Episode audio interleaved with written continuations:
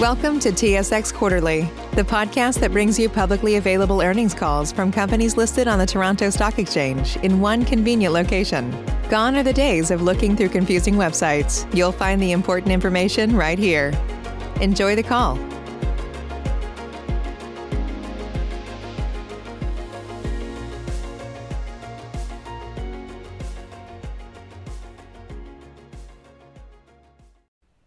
Good morning. My name is Teresa, and I will be your conference operator today. At this time, I would like to welcome everyone to the Tricon Residential second quarter 2021 analyst conference call. All lines have been placed on mute to prevent any background noise.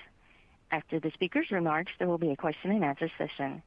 If you would like to ask a question during this time, simply press star followed by the number one on your telephone keypad. If you would like to withdraw your question, press the pound key. I would now like to hand the conference over to your speaker today, Wojtek Nowak, Managing Director of Capital Markets. Thank you. Please go ahead.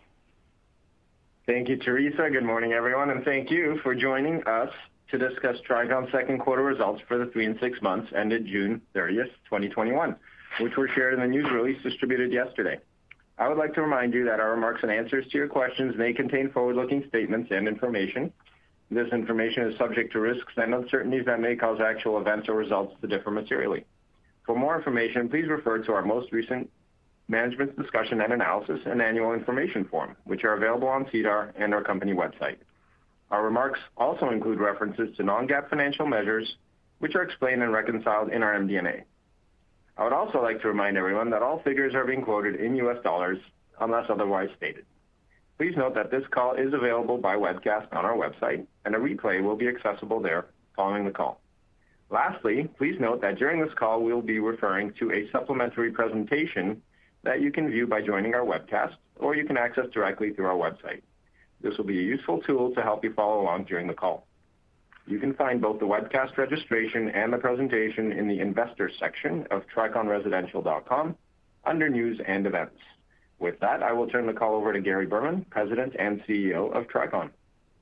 Thank you, Wojtek. Good morning, everyone. We appreciate you joining us today.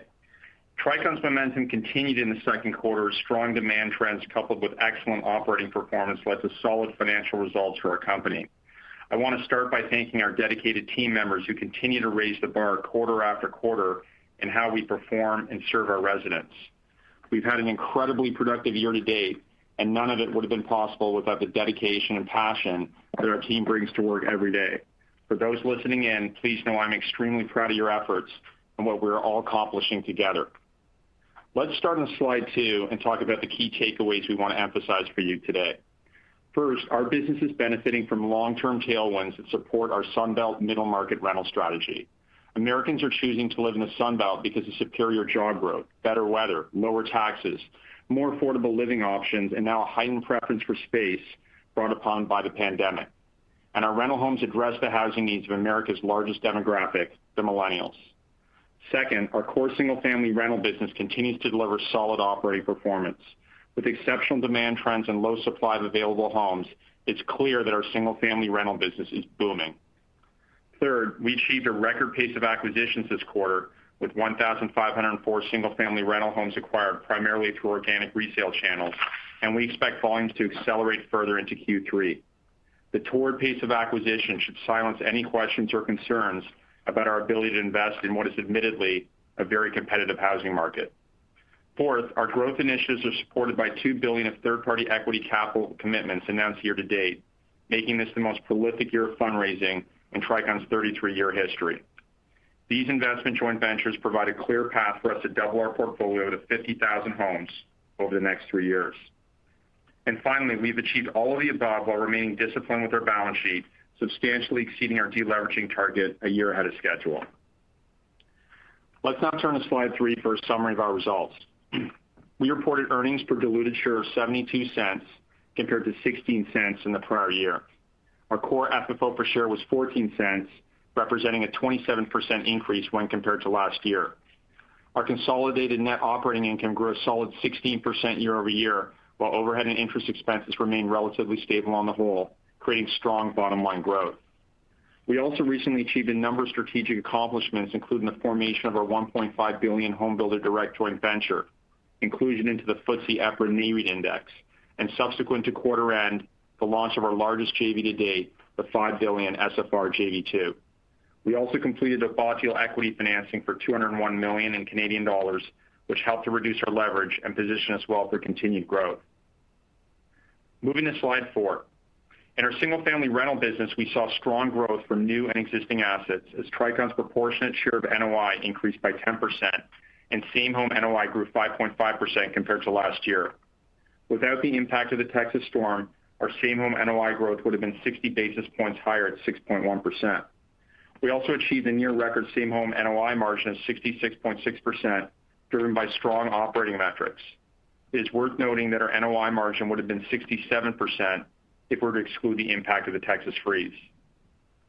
In U.S. multifamily rental, we had our best quarter since Q1 2020, with operating metrics exceeding pre-pandemic levels, including a return of positive NOI growth, as well as solid occupancy, turnover, and blended rent growth trends that are accelerating further into Q3.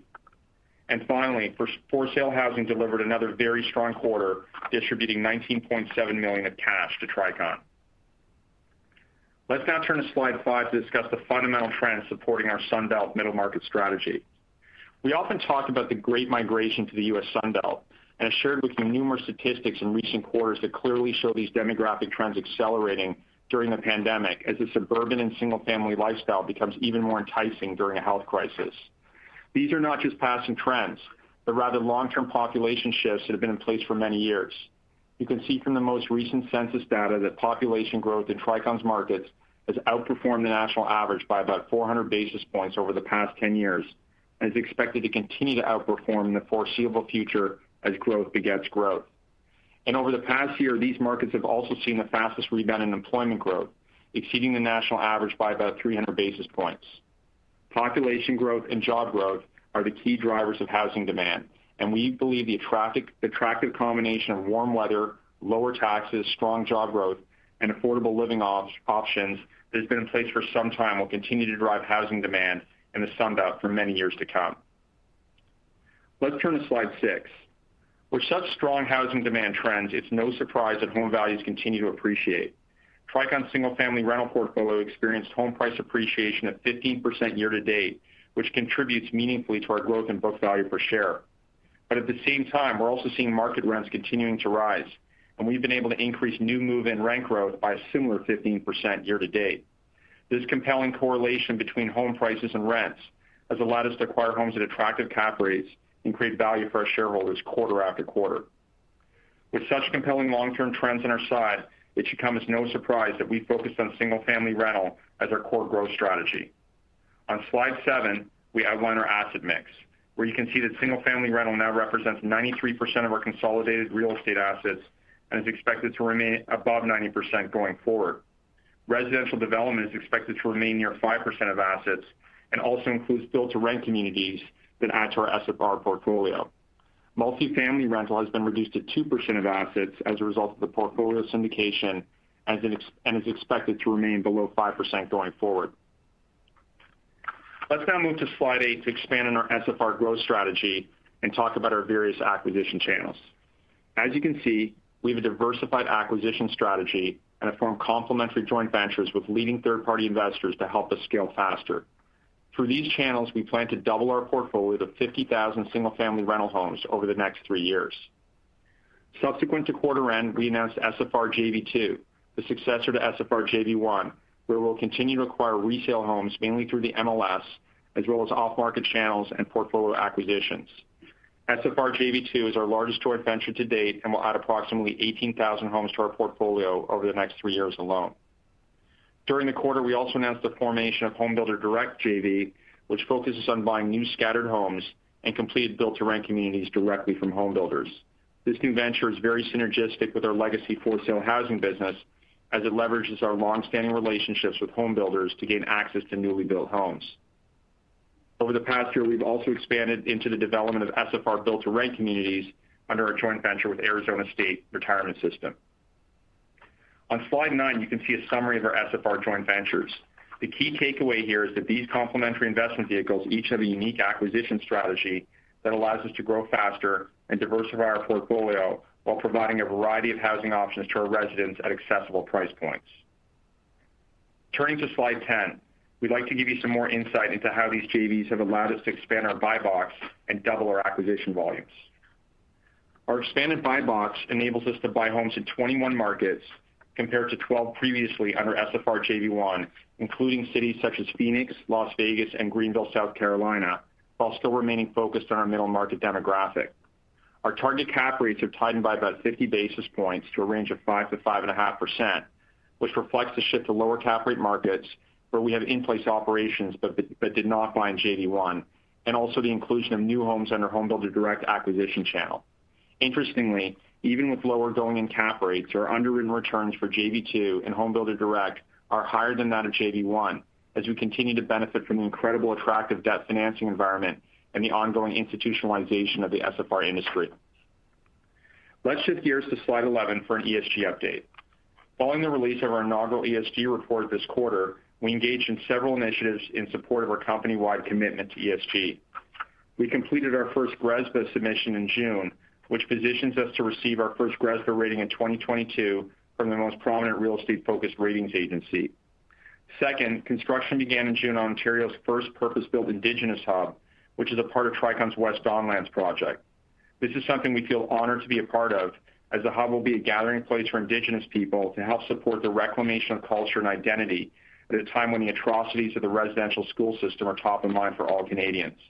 The Indigenous hub will help meet critical healthcare, spiritual, employment, training, and family support needs for the community. And finally, I'm pleased to report that Tricon has met or exceeded commitments to both the 30% Club Canada campaign and BlackNorth Initiative CEO pledge to increase gender diversity and Black, Indigenous, and people of color representation at board and senior management levels. Although there's still lots of work to be done, diversity, inclusion, and belonging remain a priority for our organization and a key aspect of hiring plans for both leadership and non-leadership positions. At Tricon, there's genuine purity in our mission. We care deeply about our employees and the communities in which we operate, and we know that a diverse organization will position us better to serve our residents and the communities they live in, as they themselves are inherently diverse. That concludes my opening remarks. And Speaking of diversity, I would now like to pass the presentation over to Wissam to discuss our financial results. Thank you, Gary, and good morning, everyone. First of all, I want to thank our team for the strong results we produced this quarter. With their efforts, we achieved record-breaking numbers while launching significant investment vehicles to grow our business, effectively controlling our costs, and meaningfully reducing our leverage. Slide 12 highlights our progress against the five key priorities that we set out in 2019. These include growing our core FFO per share at a compounded annual rate of 10% over three years through 2022. Raising approximately 1 billion of third-party capital over three years. Growing our book value per share by reinvesting our free cash flows into accretive growth opportunities. Reducing our leverage and improving our reporting.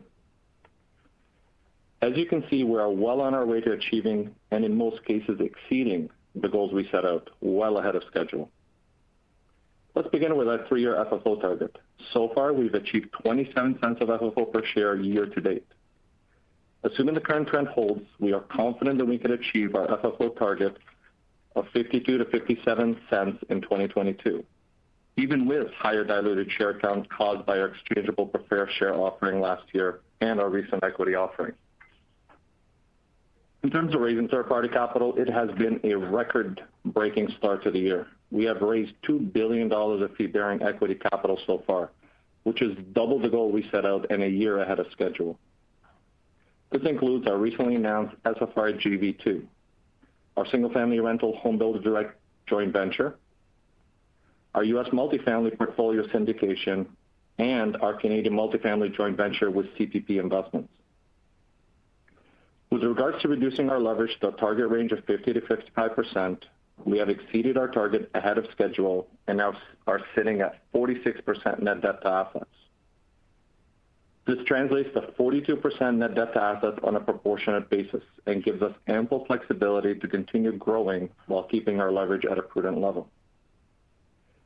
Our final priority was to improve our reporting, which is substantially completed with our transition from investment entity accounting to consolidated accounting last year, as well as adopting REIT-like MD&A disclosures such as FFO and AFFO per share. We also published our first annual ESG report in May, a major milestone in our journey. This report showcased our ESG commitments for the coming year while detailing how we performed last year. Now let's turn to slide 13, where we'll provide highlights of our key metrics for the quarter. First, our net income from continued operation grew almost four-fold year-over-year to 146 million. This included approximately 71 million of NOI from our single-family rental properties, representing a 16% year-over-year increase. We also had a 254 million fair value gain on rental properties in Q3 compared to 33 million in the prior year, reflecting significant home price appreciation in Tricon's markets. Second, our core FFO per share increased by 27% year-over-year to $0.14 or 0.17 in Canadian dollars. And Third, we reported AFFO of $0.11 per share. This translates to 0.14 and provides us with ample cushion to support our quarterly dividend of 0.07 per share, reflecting an AFFO payout ratio of 42%. Now let's move on to slide 14 and talk about the drivers that contributed to our FFO per share growth this quarter, which relates to our proportionate share of the portfolio. The year-over-year increase of 0.03 per share or 27% can be attributed to the strength across several aspects of our business. First, our single-family rental portfolio, which makes up 90% of our real estate assets, delivered 10% growth in Tricon's proportionate NOI. This was driven by a 16% increase in the number of homes, coupled with strong blended rent growth of 5.7%. All this was partially offset by a 1% decrease in occupancy due to our accelerated acquisition pace of vacant homes. Our other businesses also contributed meaningfully this quarter. Of note, residential development continues to perform exceptionally well as demand for development lots in our for-sale housing business remains strong. The business contributed 8.3 million to our FFO this quarter and generated 19.7 million of cash flow for Tricon, including performance fees. There was also a 4.9 million increase in private funds and advisory revenue, driven by an increase in development fees earned from Johnson Lot sales, higher asset management fees earned from our syndicated U.S. multifamily portfolio and Home Builder Direct joint venture, as well as substantial performance fees earned from legacy for-sale housing investments. The offsetting factor was a lower U.S. multifamily rental FFO year-over-year due to the 80% portfolio syndication. On the expense side, we saw a year-over-year decrease in interest expense due to refinancing activities that have allowed us to benefit from the lower interest rate environment, as well as lower balance outstanding on our corporate credit facility. This was largely offset by higher corporate overhead as we continue to grow our company, as well as higher weighted average diluted shares outstanding from our preferred share equity issuance last year and our recent equity bought deal. Turning to slide 15, let's discuss our debt profile. As we look out to 2022, we expect to refinance the bulk of these maturities with new property-level debt, including securitizations. We see a significant opportunity for interest expense savings in today's low interest rate environment, given that the blended rate on these maturities is approximately 3.1%, whereas the current market is around 2.25% for five to seven-year terms. Moving to our liquidity profile on slide 16, you can see that our current liquidity position is strong, with annual recurring cash flows and projected cash flow sources providing ample funding for our near-term growth initiatives. Our current AFFO run rate, net of dividends, gives us over 55 million of annual cash flows to reinvest in growth, and this number continues to grow. Meanwhile, on the liquidity side, we have approximately 570 million of our current liquidity, plus 185 million of net distributions expected from our residential developments over the next several years. In terms of investments, we have 720 million of cash commitments in the next three years, which gives us strong visibility into our growth profile. In short, we are well-funded for our growth plan and we will aim to calibrate the pace of growth such that our leverage metrics remain at a comfortable level. On that note, let me pass the call over to Kevin Baldridge, Chief Operating Officer, to discuss the operational highlights for the quarter.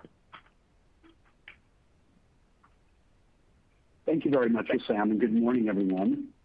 We had another stellar quarter of operating results, and I want to acknowledge the efforts of our operations and customer service teams. These teams I'm extremely proud to work with and who continue to put our residents' well-being first. Let's move to slide 17 to review the performance of our core single-family rental business. We continue to benefit from strong demand trends, which drove higher occupancy, rent growth, and resident retention, and resulted in same-home NOI growth of 5.5% year-over-year, or 6.1% excluding the impact of the Texas storm. Digging into the numbers, same-home revenue grew 5.4%. This was driven by a slight occupancy increase of 10 basis points and average rents increasing by 5.4% lease over lease. I'm pleased to report that our bad debt has stabilized, representing 1.7% of total revenue this quarter, only 10 basis points higher than this time last year and down from a high of 2.7% in Q4 2020. With that said, over time, we believe we will return to pre-pandemic levels of sub 1%. On the expense side, we saw an increase of 5% compared to last year. This was largely driven by a $500,000 increase in property taxes, representing a 4.8% variance from the prior year as a result of higher assessed property values. We also had a $600,000 increase in repairs and maintenance expense, which was about 19% higher than last year, largely driven by the Texas storm.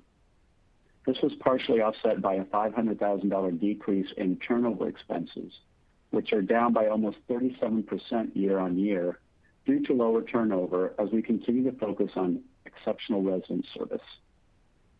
We also returned to ordinary course capital improvements, which resulted in fewer items being expensed. Turning to slide 18, you can see that the strong demand trends in single-family rental continue to fire on all cylinders. With exceptional demand for our homes and limited available supply, occupancy remains near all-time highs, while rent growth on new move-ins continue to increase and hit an all-time high of 17.8% growth in June as we harvested the loss to lease that has built up over time with our low turnover rate. Meanwhile, rent growth on renewals is inching up as strong demand for our homes allows us to adjust that metric up a bit more while continuing to be sensitive to our residents' financial circumstances.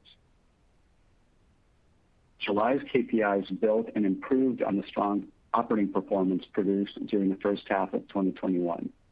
Same-home occupancy was 97.5%, while blended rent growth printed a new record high of 9.3%, based on 20.7% new lease growth and 4.9% renewal rent growth. In terms of turnover, our same-home rate was a low 23.2% on a proportional basis in July and compares to 27.9% in July 2020. Let's turn now to slide 19 to discuss our U.S. multifamily rental business, where I'm pleased to say that we've now largely internalized property management of the portfolio. This has been a huge undertaking, which we believe will lead to operating efficiencies and superior resident experience. Following our 80% syndication in Q2, we reported only our 20% proportionate share of the operating results. With that, I'm pleased to report that our NOI, that our same-home NOI growth is once again in positive territory with a 5.9% increase year-over-year. When we dive into the components of NOI, revenues were up 5.7% compared to last year. This was largely due to a 210 basis point increase in occupancy to 95.6%, while being partially offset by marginally lower average monthly rent. Bad debt has generally stabilized and was only slightly higher at 2% of total revenue versus 1.8% last year. And revenues from ancillary services such as bundled entertainment package uh, increased slightly. In general, concessions have almost disappeared while blended rents are improving driven by a lease trade-out rate of 14.3% in the quarter. This is arguably off a low base, but rent growth is expected to continue to improve further. On the expense side, there was an increase of $100,000 or 5.5% year-over-year for Tricon's proportionate share, driven mostly by expenses returning to pre-pandemic levels, including deferred maintenance activities that occurred in the quarter. All in all, this has been an incredibly strong start to the year with the most compelling demand trends that I've seen in almost 30 years in this business. I want to thank our operations team again for their contribution this quarter and their unwavering dedication to our residents. I know we say this again and again, but it really is because of their genuine commitment to our residents that we're able to continue to deliver these exceptional results. Now I'll turn the call back over to Gary for closing remarks. Thank you, Kevin. I'd like to spend a minute on slide 20 with an overview of the value creation opportunities beyond our core SFR business. Our investments in U.S. and Canadian multifamily rental and residential developments represent less than $3 of book value per share in Canadian dollars today, and we see a path to doubling that value over the next few years. As you heard from Kevin, our U.S. multifamily portfolio is starting to show significantly better operating results at a time when cap rates are compressing meaningfully. Assuming Sunbelt multifamily cap rates of 4%, which may still be conservative given how fast valuations are moving, we think the portfolio is actually worth much more than our balance sheet suggests. Second, our Canadian multifamily development portfolio is on course to triple in value as we complete and stabilize the projects over the coming years, thereby capturing the value creation that comes from developing to an untrended yield of 4.75% in a market where Class A buildings are valued at approximately 3.5%. And lastly, our U.S. residential developments are expected to deliver about a 2x return on book value, with a robust for-sale housing market providing a constructive backdrop for this business. Taken together, these investments could be worth over 6 dollars per share in Canadian dollars when fully realized.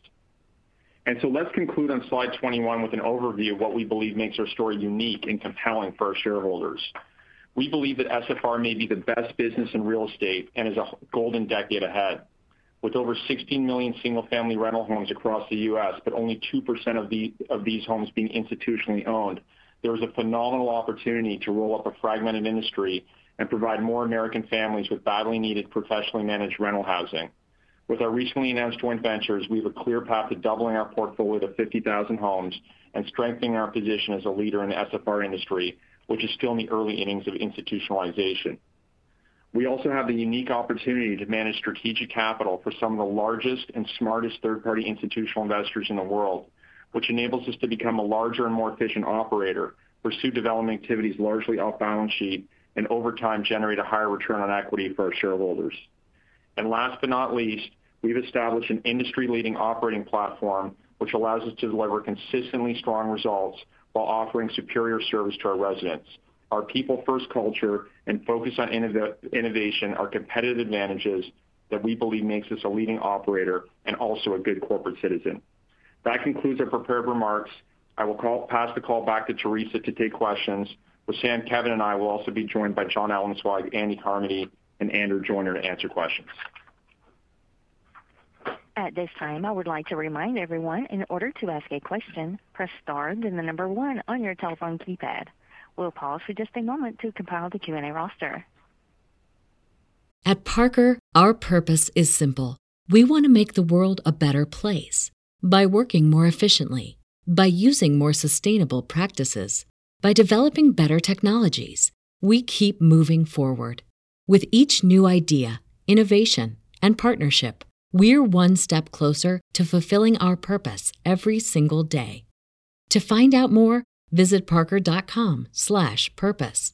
Parker, engineering your success.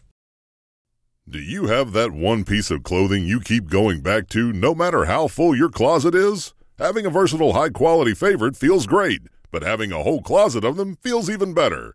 American Giant puts the quality, durability, and comfort they're famous for into everything from t-shirts and jeans to sweatshirts and jackets. And of course, their legendary best hoodie ever so you can fill your wardrobe with the pieces that will get you through your spring days, like the lightweight joggers and pullovers in the French Terry collection or the rich and polished premium Slub Crew tee. Whether you're dressing for work, the gym, or happy hour, American Giant makes something that's sure to be your next closet go to.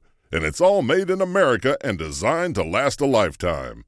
Find a closet staple for every part of your day at American Giant.com and get 20% off your first order when you use Staple 20 at checkout. That's 20% off your first order at American Giant.com. Promo code STAPLE20. And your first question comes from Matt Logan with RBC Capital Markets. Your line is open.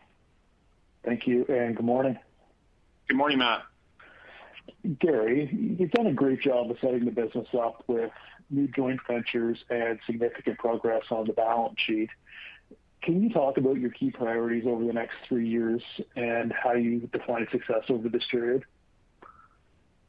Well, thank you. Thank you for the kind words. I mean, look, we've done a ton of heavy lifting over the last year or two, and now now the big opportunity over the next three years is simply, Matt, to execute on what we've delivered. I mean, we have all the capital in place now uh, to grow our portfolio, our single-family rental portfolio from 25,000 to 50,000 homes. And so we just need to put our heads down and acquire roughly 1,500 to 2,000 homes per quarter and get those joint ventures uh, invested with really high-quality homes so we can offer more more options to our residents. So that's by far and away the biggest goal. Um, I'd also like to see us make progress in all our developments. We're building a burgeoning uh, built-to-rent business um, that will deliver about 2,500 homes over the next two or three years. And so we'd like to get that off the ground. Um, and that, again, provides uh, another option to our residents with brand new, high-quality uh, housing.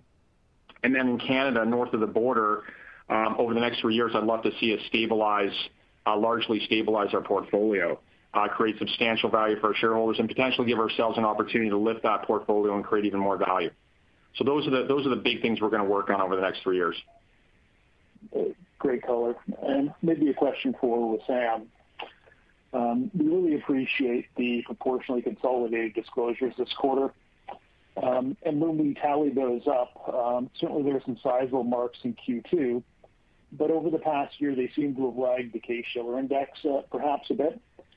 Can you talk about what regions drove the fair value gains in Q2 and if you think there's potential for uh, further fair value gains over the next couple of quarters? Yeah, thanks, uh, Thanks, Matt. We do remember, the way we calculate our fair value is really backwards looking. So we always take four quarters rolling, and we are very conservative at that. And it's actually catching up. Over the past several quarters, we've seen home price appreciation increase significantly across a lot of the areas that we're in. So it's not just one area specifically. It's across the entire uh, regions that we're in, in the Sunbelt. We do expect fair value pickups to continue going forward, and we'd expect the same amount to continue over the next several quarters going forward. I remember if you evaluate it on a cap rate basis, we're still very, uh, very conservative from that perspective. So we do expect fair value pickups to continue. Matt, maybe I could just add to that. Um, if you look at even with the big fair value increase this quarter, uh, if you look at our SFR portfolio on in-place NOI, it's about a 5% implied cap rate. If you use you use you know run rate uh, um, or sorry, if I should say if we use uh, in-place, it's 4.8%. And if we use run rate, it's about a 5% cap rate. So extremely conservative. Um, and again, that's as Wissam said, because of the lagging nature and methodology of how we determine the fair value. So um, you know, that we're not seeing any portfolios trade anywhere near those levels. And so there's substantial opportunity for more fair value increases going forward. Agreed. And maybe one last one for me. If I look at your subscription facility, it would appear that the Homebuilder Direct JV has started to deploy capital. Can you give us a flavor for the initial acquisitions in terms of region, home size, and maybe talk about if Tricon has any input in developing the homes construction? John, you want to take that? Sure. And uh, good morning, Matt. And thanks for asking that question. As you recall, we closed Homebuilder Direct midway through this quarter, and we ended up closing on 105 homes in that vehicle during the quarter. And I think as we've discussed before, we expect it might take a couple of quarters for the acquisition volume in HD to really ramp up because in many cases, what we're doing is actually ordering homes from builders in advance. And so if we place an order today, for example, for 100 homes in a community, we may not start receiving deliveries um, until Q1 or Q2 of next year. Um, in terms of the product, as you ask, home sizes are not that dissimilar from our existing portfolio. They're slightly larger um, because most new homes being built are a little bit larger than resale homes. So call it closer to 1,900 to 2,100 sq ft, whereas our standard portfolio is a little bit smaller than that. And home prices are towards the higher end of our range simply because of the cost of new construction. Um, and then lastly, if you discuss the market, um, we're seeing strong um, strong supply coming online in places like Dallas, San Antonio, Houston, and Austin. In Texas, we're also acquiring homes in Phoenix, Atlanta, Charlotte. So not too dissimilar uh, to our broader portfolio, but there's going to be some more concentrations as we you know, place orders for entire communities in certain markets. Really appreciate the color. Thanks, everyone. I will turn the call back. Thank you. And your next question comes from the line of Mario Saric with Scotiabank. Your line is open. Hi. Good morning. Good morning, Mario. Just maybe you wanted to uh, touch on the expense growth this quarter. I recognize the Texas freeze played a role, uh, but the 5% a bit higher than what we've seen in the last couple of years. How should we think about that Uh, expense growth uh, ratio in the second half of this year and then going into 2022, given that there could still be further scaling opportunities within the business? Well, okay. So it's a bit of a noisy quarter on the expense side. Um and one of the reasons for that is the Texas freeze. If you isolate or remove the Texas freeze, um, the expense growth for the first six months of the year is about 2.5%. So that I would say is a more normalized number, Mario. The other issue is that in the height of the pandemic, Q2 of last year and in Q3, we really deferred non-essential uh, maintenance and CapEx. And so that also is creating a bit of a kind of, you know, it's also creating some noise in the numbers. So so I would say the numbers, because of that, are higher than they normally would be. But to be fair, um, we are in an inflationary environment, right? We're seeing um, you know, wages, uh, material costs with supply chain issues uh, creating pressures on all of our expenses. Property taxes are going to move up with higher home prices. Uh, insurance premiums have moved up. So all in all, we are in an inflationary environment, and I think we should expect higher expense growth. But I would say that the business is so strong, the fundamentals are so compelling that we we still should be able to drive our revenues faster than our expenses and therefore uh, grow our margin. Got it. Okay. I guess an associated question. Uh, I noticed the direct expenses uh, recorded under SFR were 2.5 million. That was up over the one million kind of per quarter on average for the past five quarters. So is that explained by the noise, Gary, that you highlighted as well, or is something close to 2.5 million in other direct costs a decent run rate going forward? In direct expenses under SFR? Yeah. Yeah. I mean, I think I think yeah, some of that, some of a noise. There's also, um if if we're talking about the same line, Mario, I'm just going to take a look at that. Yeah, other direct expenses. Yeah. The other issue, the other thing to keep in mind there is we are rolling out our smart home technology, and so the expense associated with that is a gross up. So we show the the revenue in the fee, in the revenue item fees and other revenue, but then we show the expense associated with that in other direct expenses. So that part of the increase in the other direct expenses is associated with the rollout of the smart home technology program. Got it. Okay. And then just maybe focus on the top line, either Gary, for you or for Kevin.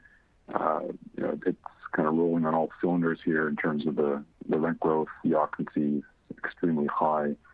Um, rents are at least still below where home prices in the U.S. dictate they should be uh, across most regions. Uh, when you sit back, what do you what do you think is um, the biggest risk or the the thing that uh, takes up the most mind share for you in terms of continuing this really strong top-line revenue growth?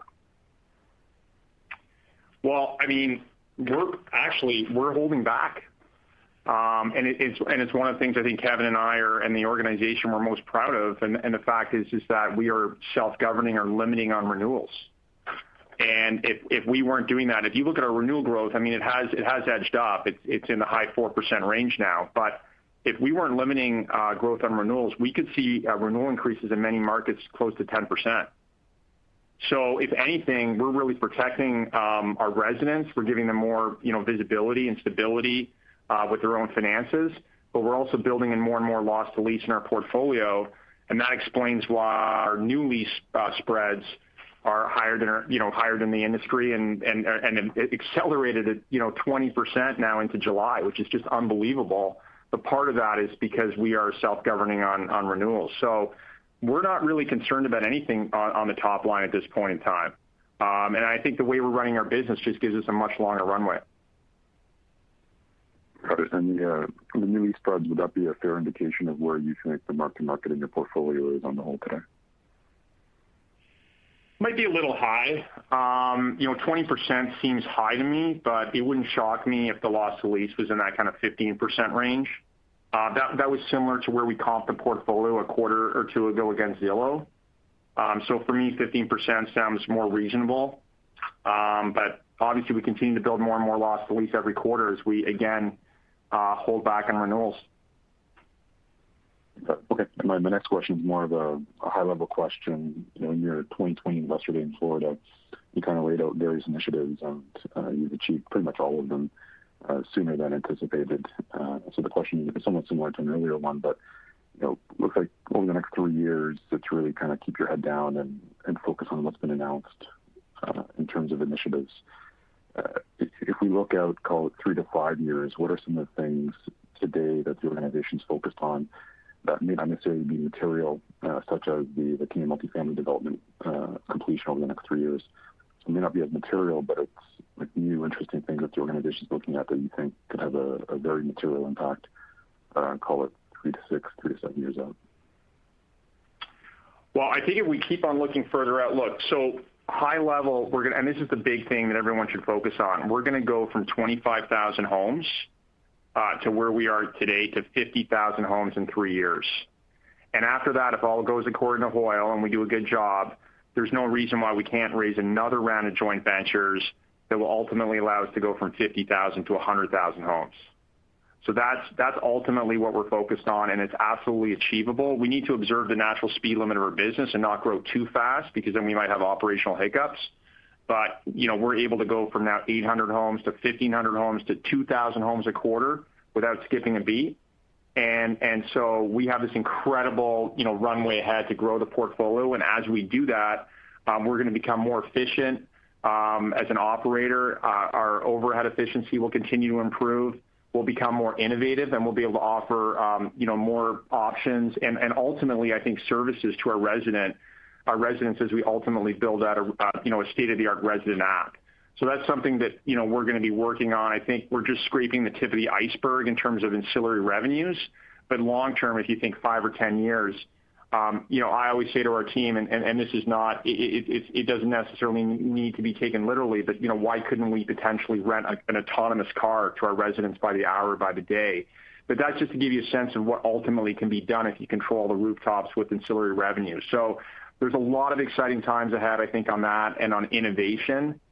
And then, um, you know, in other parts of our business which don't get as much attention, like all the development, um, the build-to-rent. Um, we're building a state-of-the-art build-to-rent portfolio. Andy Carmody's running that. Um, and up in uh in Toronto, Andrew Joyner's running what is going to be the unique and highest quality uh, multifamily apartment uh, business, you know, certainly in Canada, but maybe anywhere. And uh, there'll be uh, an opportunity for us to create real value for our shareholders um, in that. And the other thing I would just say is we're incredibly focused on ESG. Um, ESG, is, I think, still early days for the real estate industry right now. It's maybe only focused on environmental impact. But we think that with the events through the pandemic, investors have really allowed us to prioritize the social factors, Um, which we think allows us to run a much better business as we prioritize our employees and then our residents. And you're going to hear more and more about that.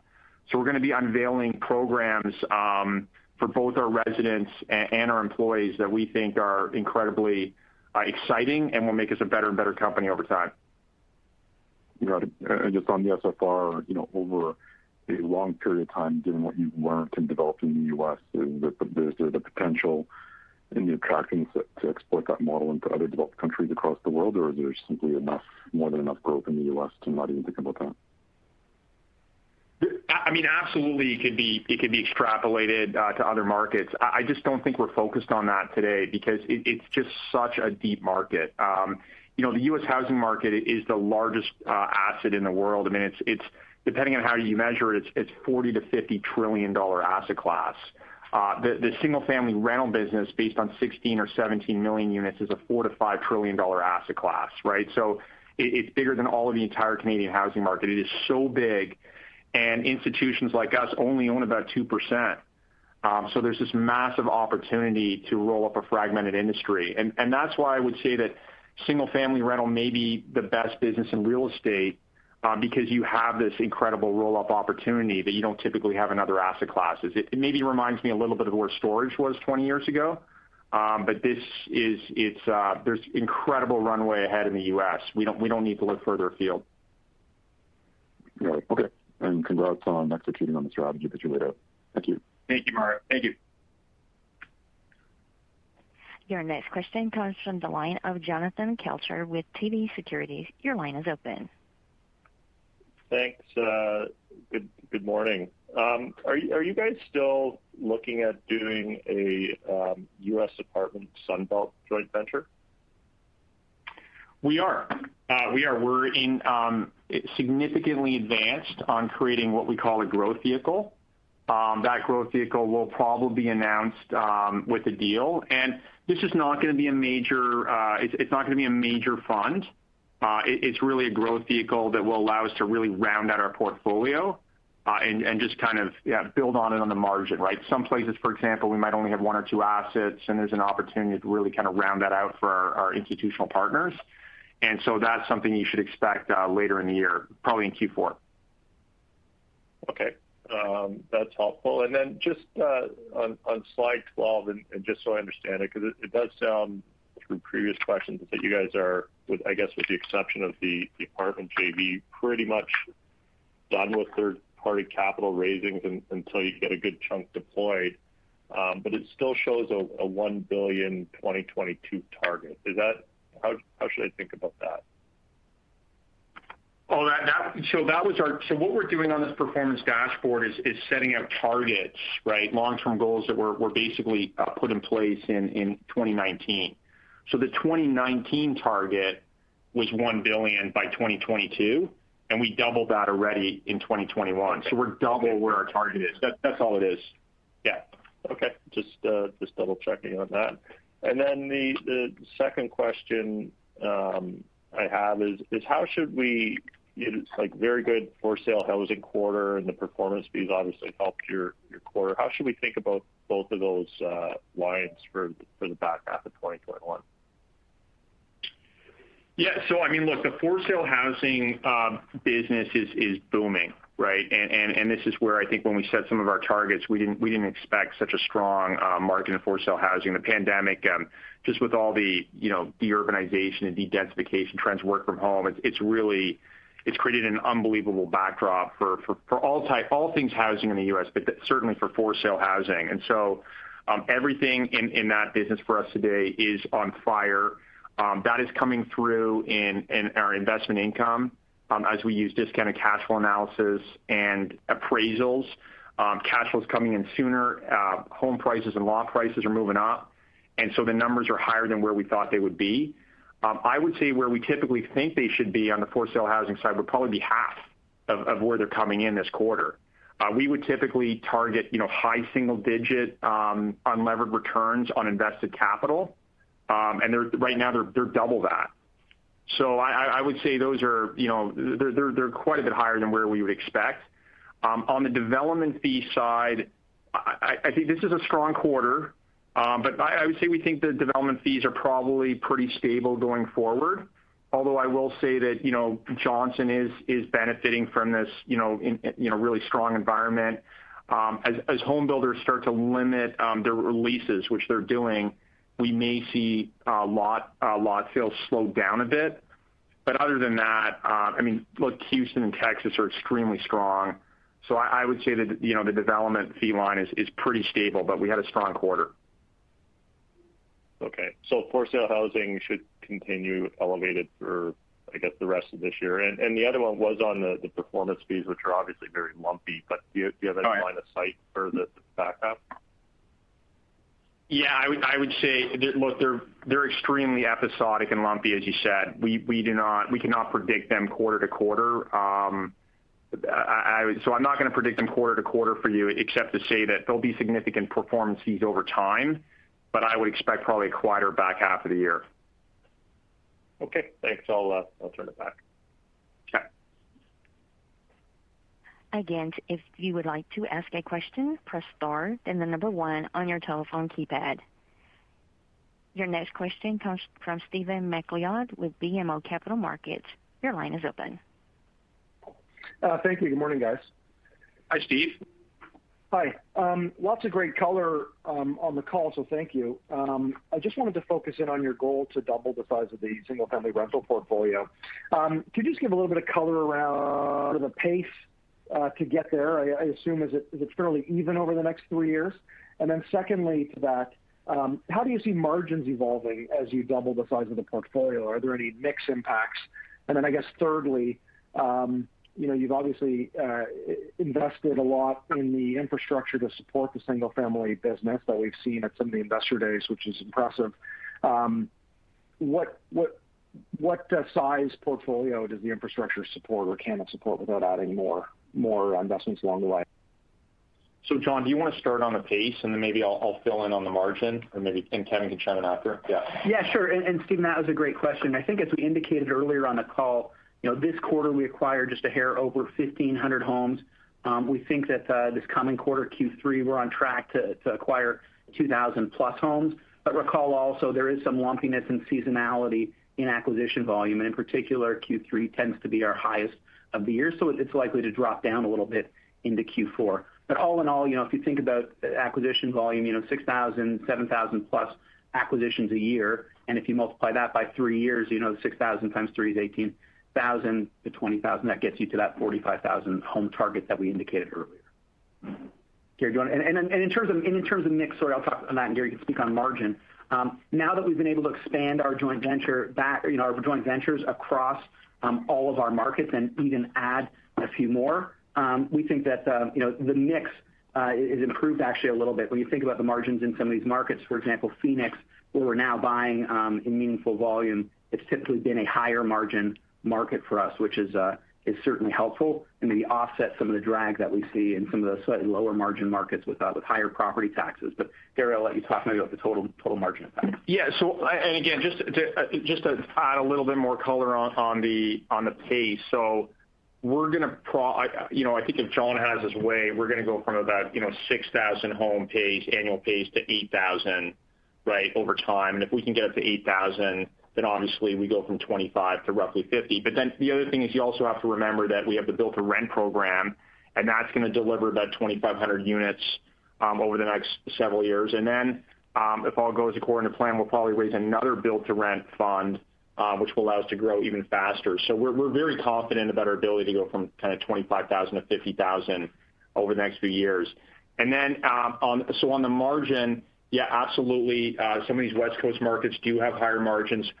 New homes, the home builder direct will be favorable to the margin because all other things being equal, because when we buy new homes, they have lower repairs and maintenance in the early years, so that's favorable to the margin.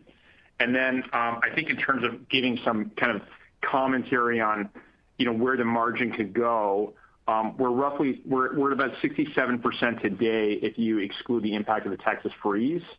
And again, I think there's still quite a bit of opportunity in the portfolio. Um, obviously, you've seen the re-leasing spreads, which is a major opportunity. I think we can probably push our occupancy higher. We're about 97.5%. There's no reason why we couldn't push that higher to 98%. Uh, the bad debt is elevated um, and will start to come down probably next year. And so that alone you know, could bring us, as we normalize all of that, could bring us from 67 to 68%. Um, I think, look, if we can be in an environment where revenues are going to grow faster than expenses, there is a path to getting to uh, a seven handle uh, on the margin. So you know that's probably not a short-term goal, Steve, but probably over the midterm, um, mid to longer term, there's no reason why we couldn't ultimately get to 70%. That's great. That sounds uh, very encouraging. And then maybe just finally, with respect to the capacity um, around the investments that you've made, what um you know what size portfolio can the infrastructure currently support? Yeah, sorry, we didn't get to that part. Uh, yeah, the organization has definitely been built to manage a much larger portfolio. That's one of the things that's so exciting. We could do a lot more with the team uh, we have in place. And so we should see um, real efficiencies in our overhead um, as we deploy the capital and go from 25 to 50,000 homes. That's a really exciting opportunity, I think, to become more efficient, and that will drive our FFO per share growth over the next few years.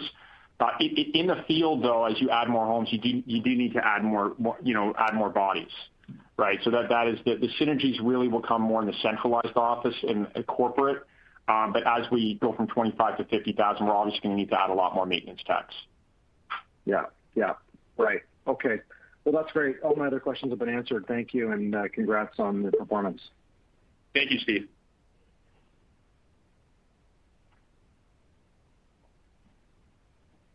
And your next question comes from the line of Tal Woolley with National Bank. Your line is open. Hi, good morning, everybody. Hi, Tal. Um, wanted to talk about the Canadian platform uh, for a second. Uh, the Taylor, you're going to be finishing construction towards the end of this year. When should we expect uh, you guys to start pre-leasing, and what do you think your expectations of net rents are going to be? And do you have an idea of, like, you know, on stabilization, what your expected yield is going to look like? Yeah. So we are going to uh, complete the building in March. Um, we're a little bit behind, but it's a much better opportunity, I think, to lease the building in March than maybe uh, December or January.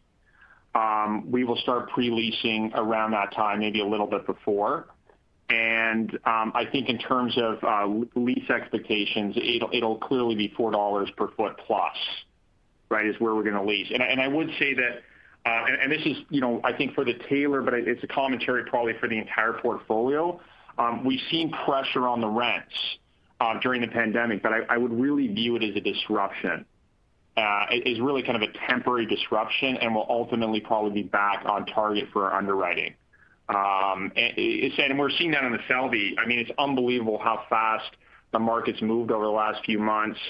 Um, you know, we've gone from 82% occupancy to you know, we'll probably be closer to 97% uh, in a month or so. So you can see how fast we're going to be going back to pre-pandemic rents and then growing from there. And so uh, we typically view the pandemic really as a disruption.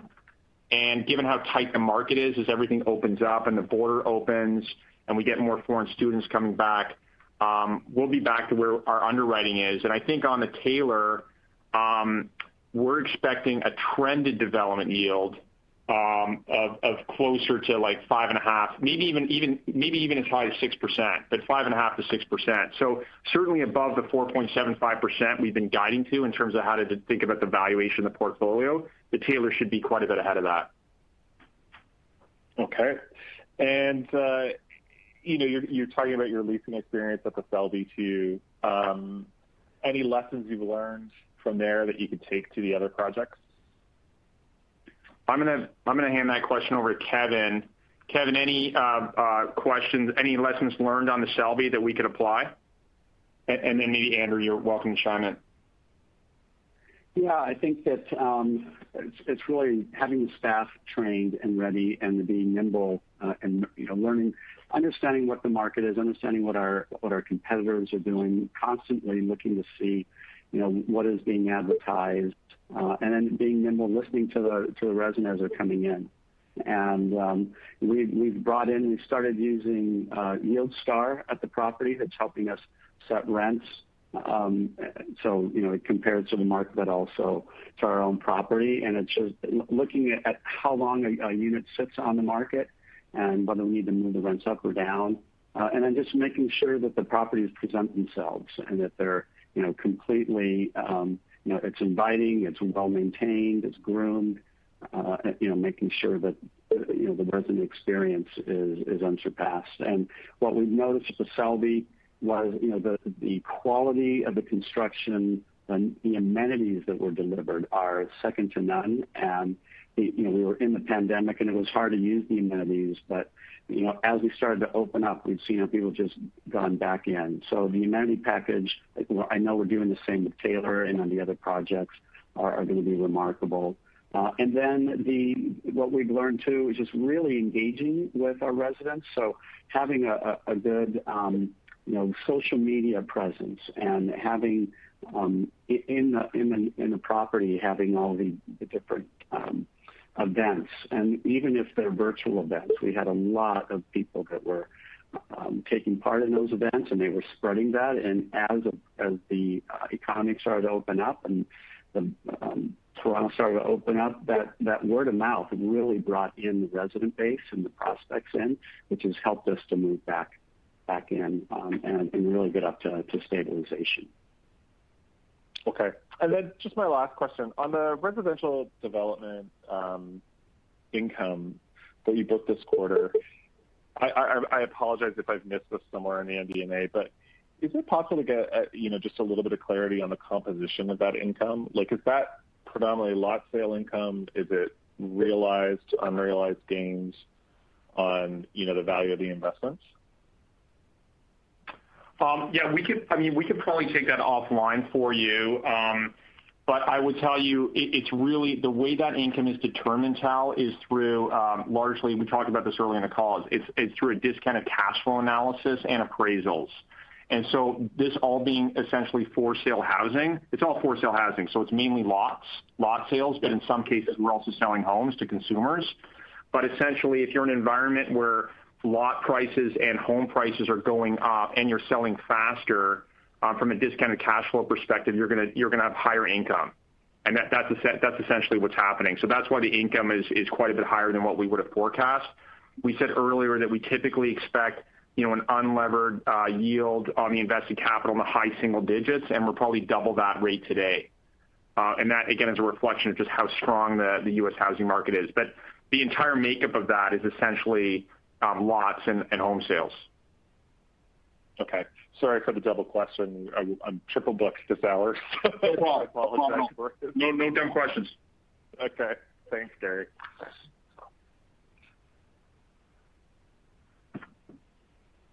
There are no further questions at this time. I'll turn the call back over to Gary Berman, President and CEO of Tricon Residential.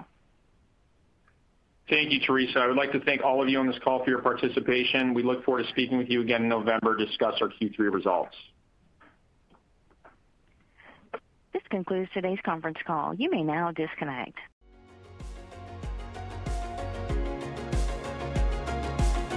Thank you for listening to TSX Quarterly. If you enjoyed the cast, remember to leave a good rating. And remember, for any additional inquiries, please consult the company's investor relations section on their website. See you next time.